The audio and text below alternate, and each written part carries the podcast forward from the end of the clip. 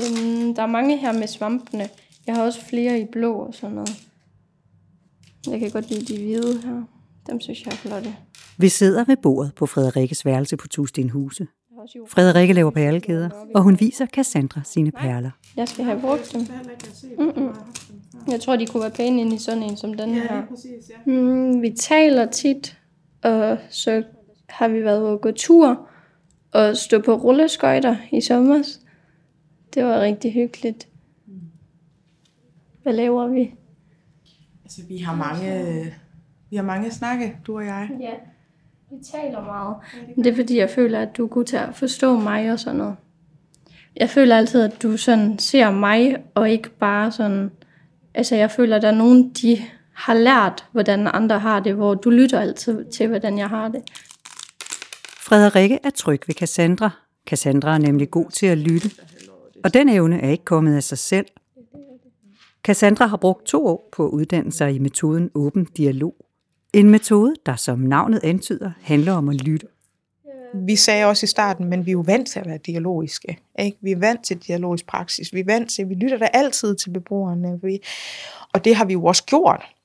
Det er ikke fordi, vi ikke har gjort det, men, men forskellen det er, når der kommer nogen og faktisk siger, ej, altså, wow, det var helt vildt, ikke? Og altså virkelig sådan føle, at man er blevet lyttet til. Jeg kan, det er svært at beskrive.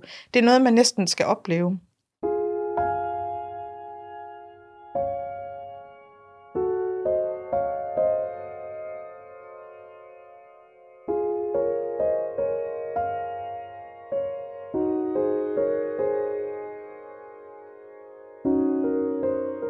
Oprindeligt var åben dialog et behandlingstilbud i psykiatrien i Finland. Men dialogen er også en vej til at undgå vold og aggressioner i et hårdt miljø, hvor både medarbejdere og borgere let kommer til skade. På Tusten Huse er antallet af magtanvendelser faldet markant. Du lytter til en podcast fra Socialt Udviklingscenter SUS og vold som udtryksform. I dette afsnit kan du høre, hvordan Cassandra arbejder med åben dialog, og hvad det betyder for hendes forhold til beboerne på Tusten Huse. Du kan også møde Line, som er tidligere leder, og fortæller, hvorfor det også kan være svært at arbejde med åben dialog, selvom det er en god idé. Mit navn er Bille Stærl, og jeg er taget til Tusten Huse lige uden for Aarhus. Hvorfor har jeg sådan tyk finger, der ikke kan få den her røde her op? Sådan der. Dem ud.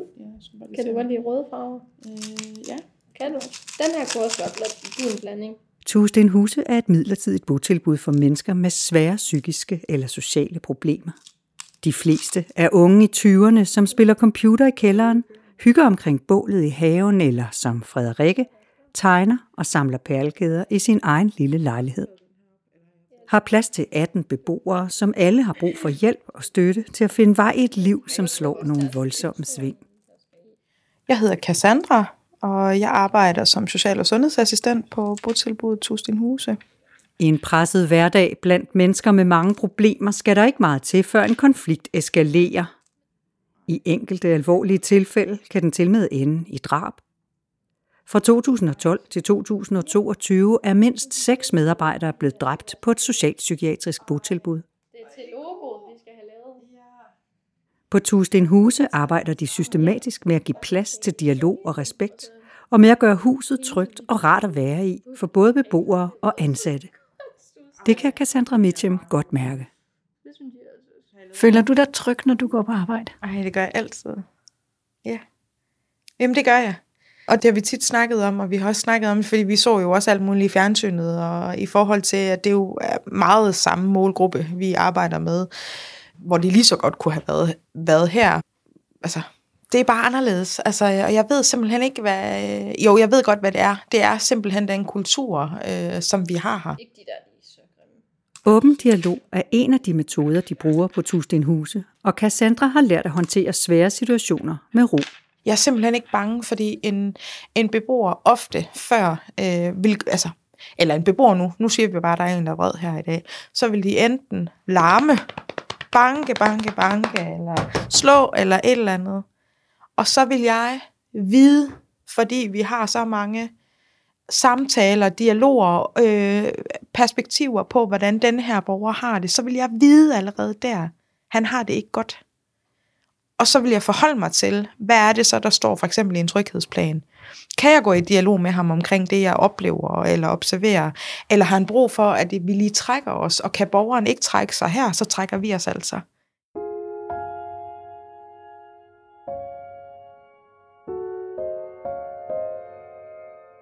I dag er her fredelig nok.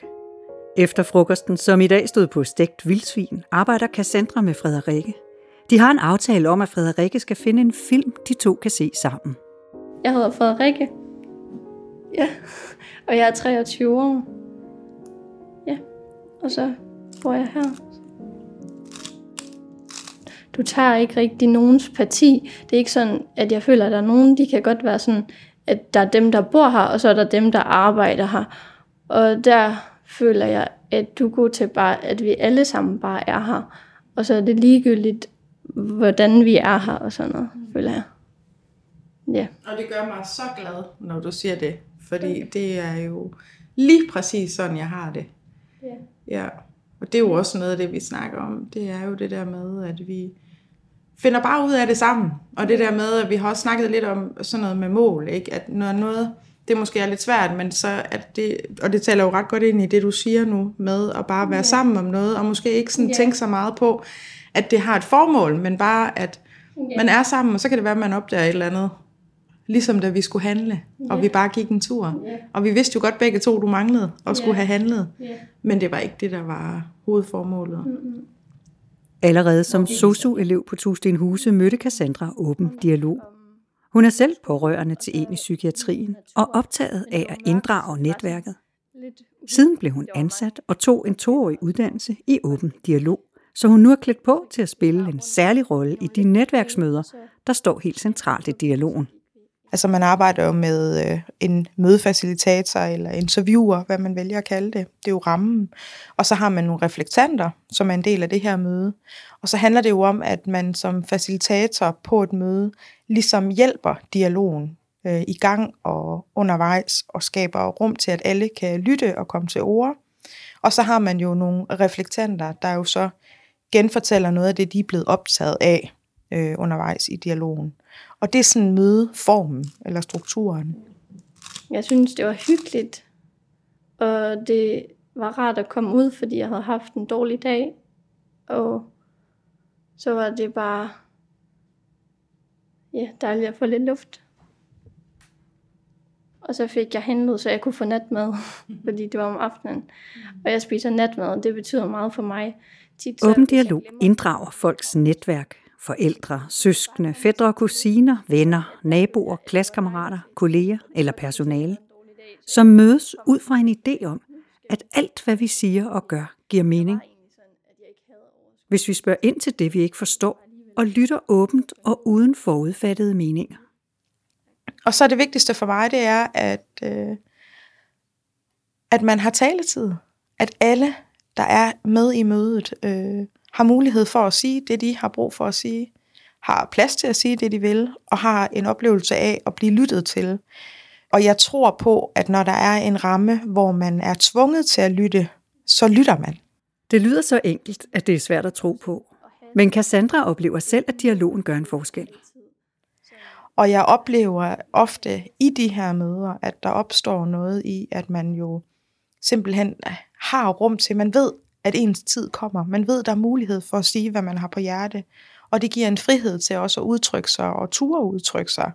Og det er ofte noget af det, som jeg synes er allermest fantastisk for mig, når jeg er en del af de her møder. Det er at se, hvordan også misforståelser kan blive forstået eller accepteret, fordi der er plads til en forklaring, og at øh, ko- højkonflikt emner og temaer pludselig ikke behøver at være så konfliktfyldte, øh, fordi at man har mulighed for at øh, give udtryk for det, som er vigtigt for en, eller som forklarer den måde, man har det på.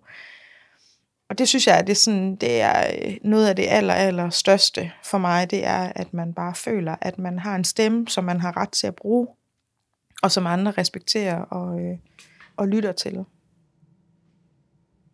Jeg skal have lagt mine gardiner op. Hvem skal gøre Ja, det, det skal du hjælpe mig med. Jeg skal klippe, eller jeg har klippet dem, fordi jeg har et lille vindue, så jeg har klippet dem, og nu hænger de meget træls, og det har jeg tænkt over. Så øhm, Har du det der stryge noget, eller? nej, det har min søster snakket om, at man kan købe sådan noget, hvor man stryger det. Så det kunne godt være. Den åbne tilgang præger også Cassandras måde at være sammen med beboerne på. I samarbejdet med Frederikke tager de altid udgangspunkt i, hvordan Frederikke har det den dag. Og så synes jeg, at du er altid god til bare at mærke, hvordan jeg har det. Og så nogle gange spørger du, om der er noget, jeg har lyst til, og så siger jeg, det ved jeg ikke. Fordi ofte så kan jeg ikke tage stilling til, hvad jeg har lyst til, og hvad jeg kan holde til. Og så kan du komme med nogle forslag, og så kan jeg sige, nej tak.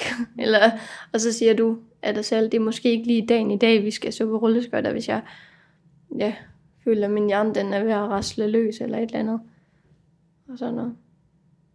Jeg synes, vi er gode til jo, når vi starter sådan ud, men nu siger vi bare samarbejde i løbet Ja. af en dag, det der med lige at være, i hvert fald lige få snakket om, altså, hvordan går det, og jeg synes, du er så god til at, at sige, nu siger du, det kan være svært for dig at tage en beslutning, men min oplevelse er, Ja.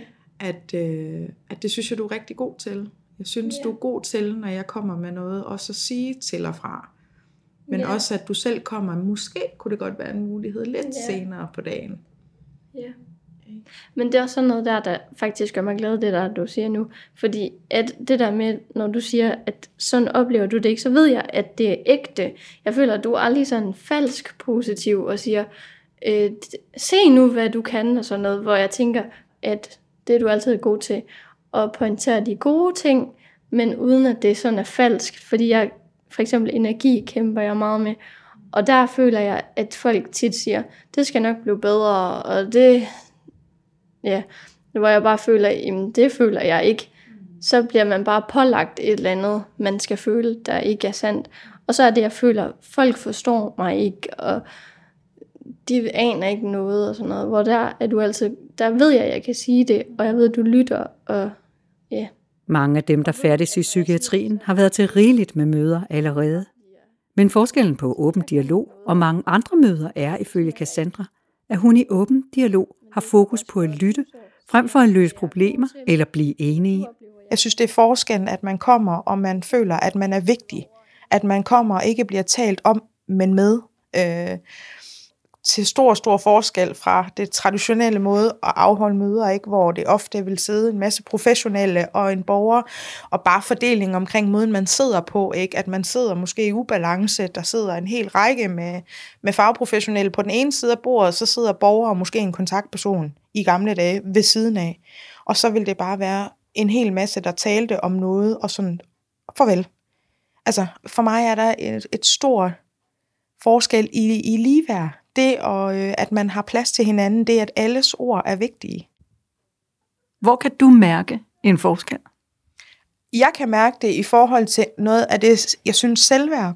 Jeg oplever, at beboerne har tillid til deres egen stemme og modet til os at, øh, at ikke bare sige ja, når der er noget i forhold til behandling eksempelvis, eller at være undrende og være nysgerrig og, og øh, tro på, hvis det giver mening, det der med, at jeg har faktisk ret til at synes noget andet, end du gør, selvom du er professionel, selvom du er eksperten. Jeg oplever i hvert fald en målgruppe i dag, der er meget anderledes end for år tilbage, øh, som står med de samme måske udfordringer eller problematikker, men der er en helt anden øh, grad af, jamen jeg ved ikke om selvværd er det rigtige ord, men øh, i hvert fald af vilje til at, øh, at, at være tro mod sig selv, eller sådan, øh, du ved, jeg ved, at det er også okay at synes noget andet. Og det tror jeg, at åben dialog er en del af årsagen til, eller hele kulturen omkring dialogisk praksis, ikke? Ja. Også fordi, at vi behøver ikke at have sådan et mål, føler jeg altid. Sådan, jeg føler, at man kan altid sige nej øh, med ting, du foreslår og sådan noget, men jeg kan godt lide, at du tit holder en op på det, men sådan de aftaler, man har. Jeg føler tit, at der er nogen, der kan sige, skal vi ikke gøre det og det en dag, og det ender bare altid med at være en dag, og sådan noget, hvor der føler jeg, at du bare altid er god til at komme og sige, nu er det nu, eller sådan. Og så hvis jeg ikke kan, så accepterer du altid, at jeg ikke kan. Og andre gange, så har jeg brug for lige at blive skubbet lidt, og så er det det, du er god til. Og ja. Konkret er det lykkedes Tustin Huse at nedbringe antallet af magtanvendelser med tæt på 90 procent over 8 år. Blandt andet ved at arbejde målbevidst på at inddrage beboerne og deres netværk og lytte til dem. Lederen af botilbuddet mener ikke, de har haft en eneste magtanvendelse i 2022. Fagbladet FOA skrev i 2017, på to år har bostedet reduceret vold og trusler fra 170 i 2014, da det var på sit højeste, til 54 i 2016. I samme periode er sygefraværet faldet fra 44,03 sygedage per helårsansat til 5,1 dage. Der var jo rigtig, rigtig mange øh, altså, trusler. Simpelthen folk, der bare var i øh, mega, mega, mega højt konfliktniveau øh, konstant. Og det handlede også om den der med, du skal ikke gøre, så må du gå. Når Cassandra ser tilbage, får hun først og fremmest øje på den indstilling, hun og de andre medarbejdere møder beboerne med, når situationen spidser til. Beboerne har en forventning til os som medarbejdere om, at vi lytter. Og, og der sker noget med konflikt, hvis man ikke møder en, som har et forsvar, hvis man ikke møder en, som, øh, jeg bruger lidt udtrykket gå i krig, men det er det jo lidt, når man er så øh, oprevet, og, og, og man vil sjældent opleve det her. Vi har jo nogen, der godt kan være vrede, ligesom alle andre, altså vi, har, vi bliver jo alle sammen vrede indimellem, men der er simpelthen øh, sket en kæmpe udvikling i øh, vold og trusler for vores vedkommende. Altså jeg oplever det altså stort set aldrig.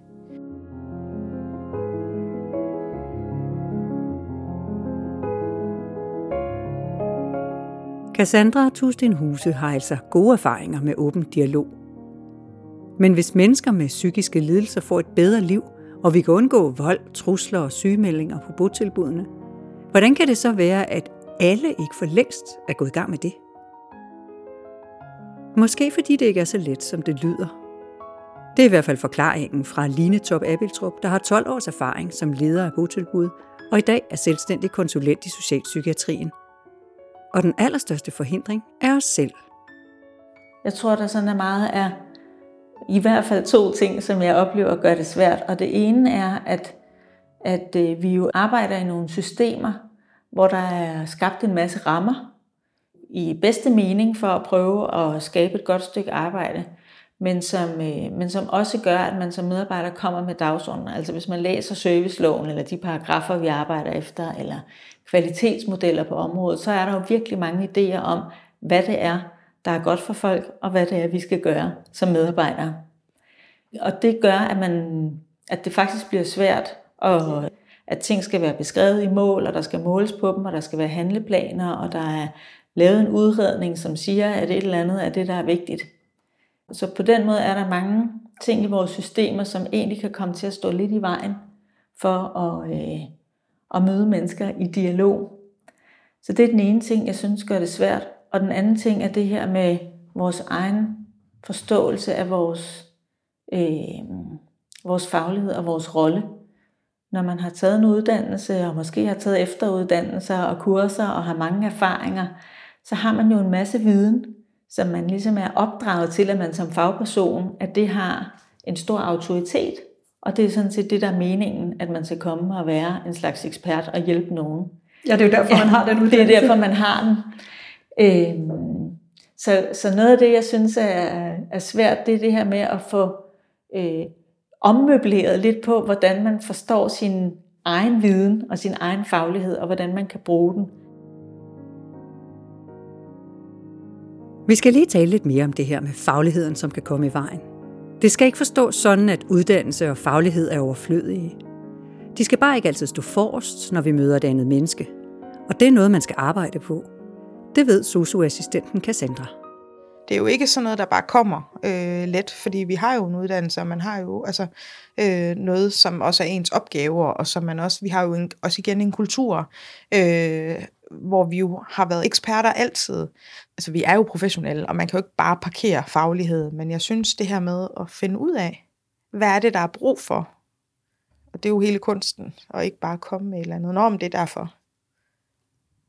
Kan du så finde ud af at lægge den der faglighed og den der ekspertise lidt til side, og lade være med at sidde og tænke, at øh, nu har jeg jo en uddannelse, så jeg ved jo nok, hvad der er bedst for beboeren her. Kan du finde ud af at lægge det til side og bare lytte? Ja, det synes jeg, jeg kan. Altså, det, det, det tillader jeg mig at sige, at det kan jeg godt. Ja, fordi det har jeg arbejdet på at kunne.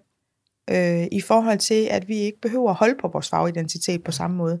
Vi behøver ikke at, at tænke om os selv, at, altså, at vi er eksperter, og vi behøver ikke, altså den der, ja, mod til at sige, jamen, øh, måske er jeg professionel, måske har jeg taget en uddannelse, men du ved også noget. Og jeg tænker, når man sætter det sammen, altså så, så har man jo nogle rigtig gode forudsætninger for at, øh, at have et godt samarbejde. Det gør det. Sjælegheder, det kan da ikke være noget. Nej, det er et flot ord, ikke også? Jo, det er det. Fordi der ligger sjæl ja, i det. Jamen, og det gør, Og så det føler jeg, at jeg er, ligeglad, jeg er ligeglad med, hvad andre tænker og synes om det. Altså sådan, du ved, mm, fordi jeg har det sådan, kunst, det er ikke alle der, det er ikke for alle. Og især ikke sådan noget, hvor der er sjæl i. Præcis.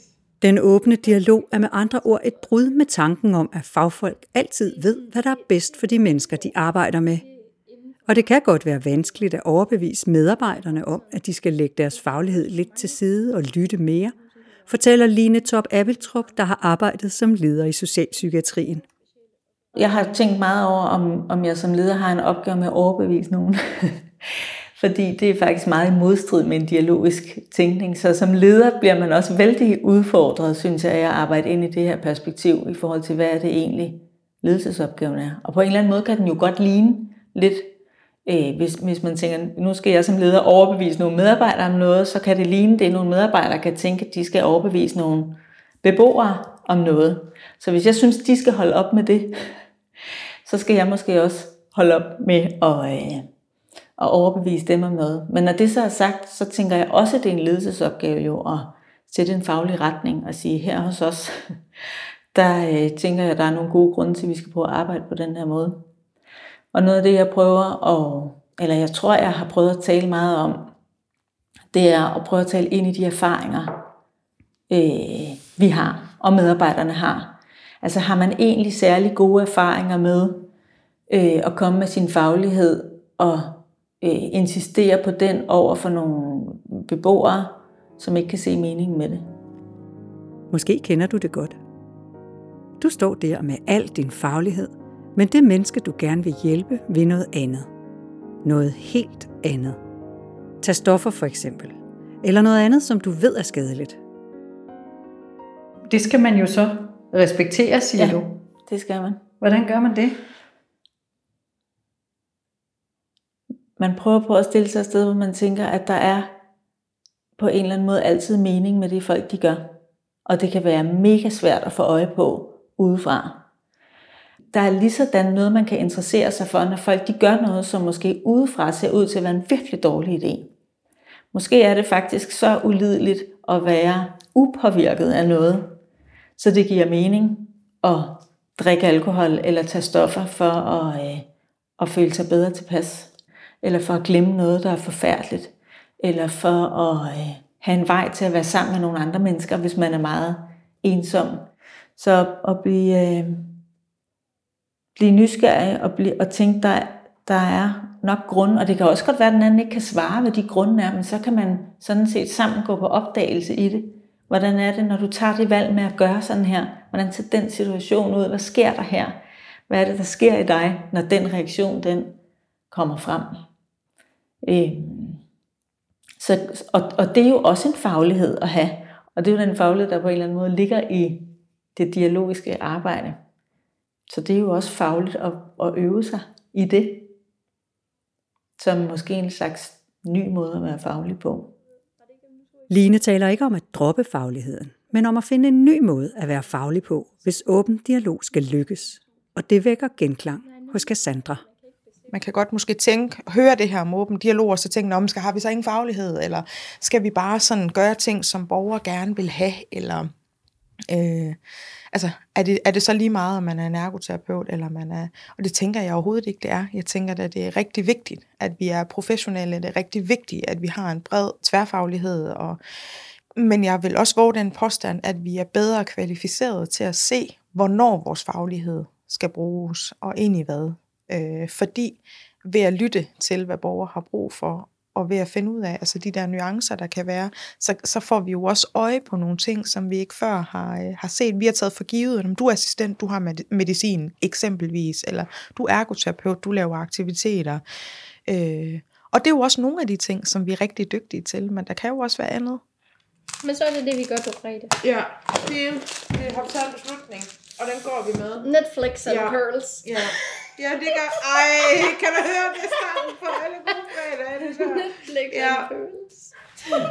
Okay, det gør vi. Ja, og det er hyggeligt. Og Max. Ja, det skal vi. Hvis du vil vide mere om åben dialog, så kan du lytte til det andet afsnit af denne podcast. Det hedder Bliv bedre til at lytte med åben dialog. Og her kan du møde psykologen Olga Runciman, som bruger åben dialog, når hun taler med mennesker med svære psykiske lidelser. de har suveræn, suveræn de bedste resultater i verden i forhold til øh, skizofreni. Og så kan du også høre mere til konsulent og tidligere leder Line Top Appeltrup, som også er med i dette afsnit. Du har lyttet til en podcast fra Social Udviklingscenter SUS og Vold som udtryksform.